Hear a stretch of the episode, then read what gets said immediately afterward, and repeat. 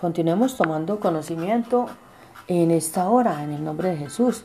Gloria a Dios, Padre Jehová, Creador del cielo, la tierra y todo lo que existe y existirá, Rey soberano.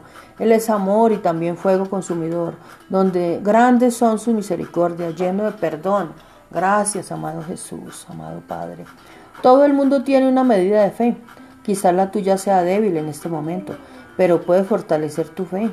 Cuando Dios quiere que hagamos algo específico, siempre nos da la manera para hacerlo. Él proporciona todo lo que necesitamos, desde el deseo hasta la fuerza y desde la energía hasta las finanzas.